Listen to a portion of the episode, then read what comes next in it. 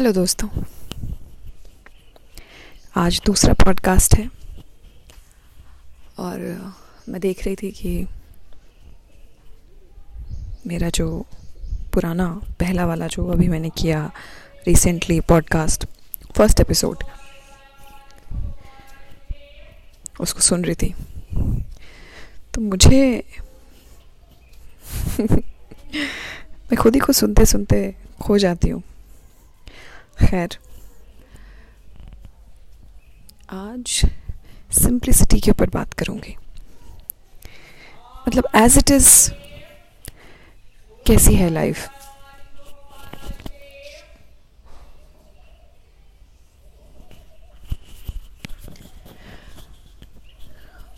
आज समय ऐसा आ गया है कि अगर कोई क्रिएशन भी करना चाह रहा है, कोई ऐसी क्रिएटिविटी दुनिया में लाना चाह रहा है। तो पहला थॉट उसको ये आता है कि इसको किस तरीके से मैं कमर्शलाइज करूँ, या इसको कैसे ऐसा बनाऊँ कि ये लोगों क्या लोगों का ध्यान अपनी तरफ़ खींचे। क्या इंटरेस्टिंग नाम दूँ? कौन से तड़कते भड़कते रंग भरूं?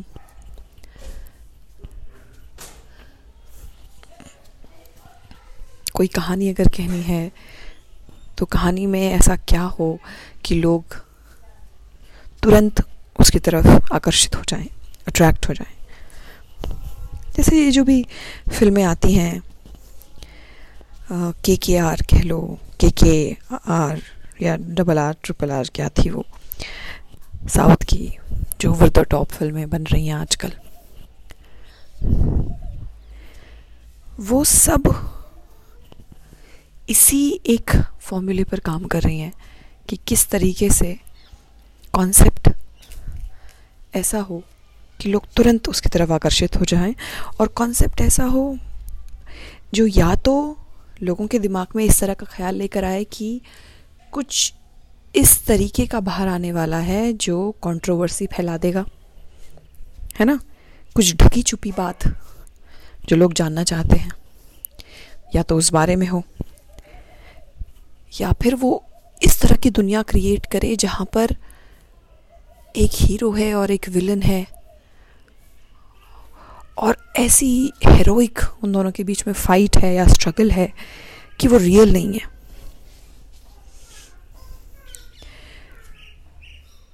तो जो सिंप्लिसिटी है या फिर जो एज इट इज़ चीज़ें हैं और जो कहानियाँ या जो एंटरटेनमेंट के नाम पर जो चीज़ें अभी हैं, जो चल रही हैं, उनके बीच में फासला इतना ज़्यादा बढ़ता जा रहा है।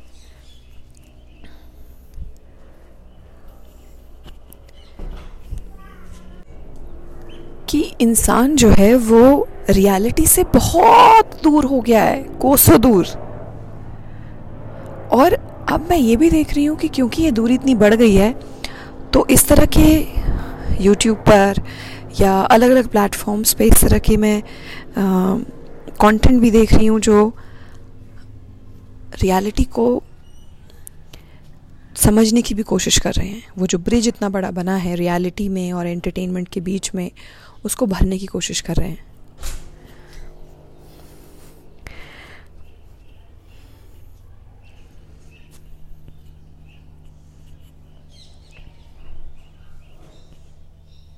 क्या मुश्किल है अगर हम रियलिटी में अगर जिए?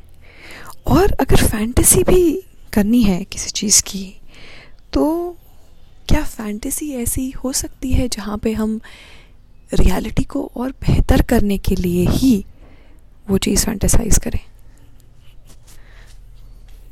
क्योंकि तकलीफ़ें और शिकायतें सभी को हैं। मगर फिर सभी ऐसे भी हैं कि उन्हें रियलिटी जो नेचुरल जो चीज़ें होती हैं वो पसंद नहीं है।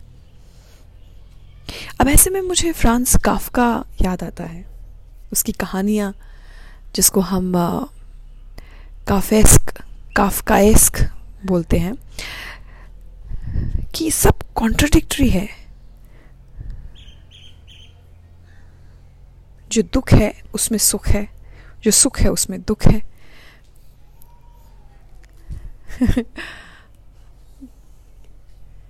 अभी आसमान में एक पंछी उड़ रहा है। उसको देखने में न जो शांति अनुभव होगी, जो सुकून मिलेगा,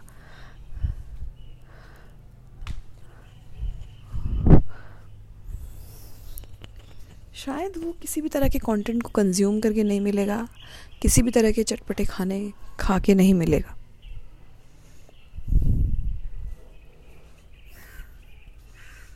ये जो बैकग्राउंड में जो चिड़िया कौआ सब बोल रहे हैं इनकी आवाज़ें।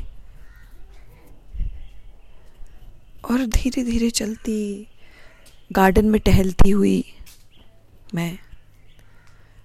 और फिर जो मन में ये जो अनायास जो थॉट आ रहे हैं इनको मैं साझा करती हुई आपसे इन, इनको बताती हुई। कभी कभी ऐसा लगता है कि हम ऐसी जनरेशन है जो ना तो अपनी भाषा ही समझ पाए हैं, ना विदेशी भाषा भाषा को, देखिए अभी भाषा निकल गया मेरे मुँह से तो ना हम विदेशी भाषा को ही समझ पाए हैं। ना हिंदी को ठीक से जान पाए हैं, ना अंग्रेज़ी ठीक से जानते हैं। तो अभ्यास हमारा बहुत कच्चा है।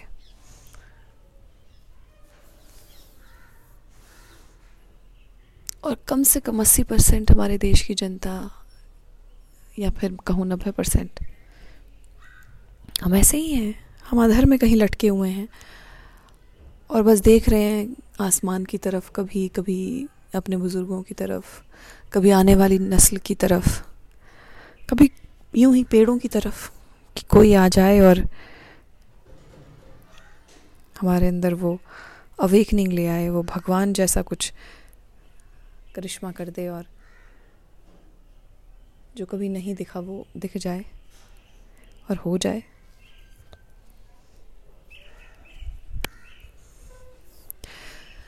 हाँ आज के पॉडकास्ट में बस इतना ही। गार्डन की कुछ सूखी सी मिट्टी है। इसको खोद कर मैं पलटती हूँ। आप अपना ख्याल रखिए। सुकून से रहने की कोशिश कीजिए। और सुकून नहीं है तो सुकून तलाशिए अपने अंदर। कभी ना कभी तो मिल ही जाएगा। ख्याल रखिए।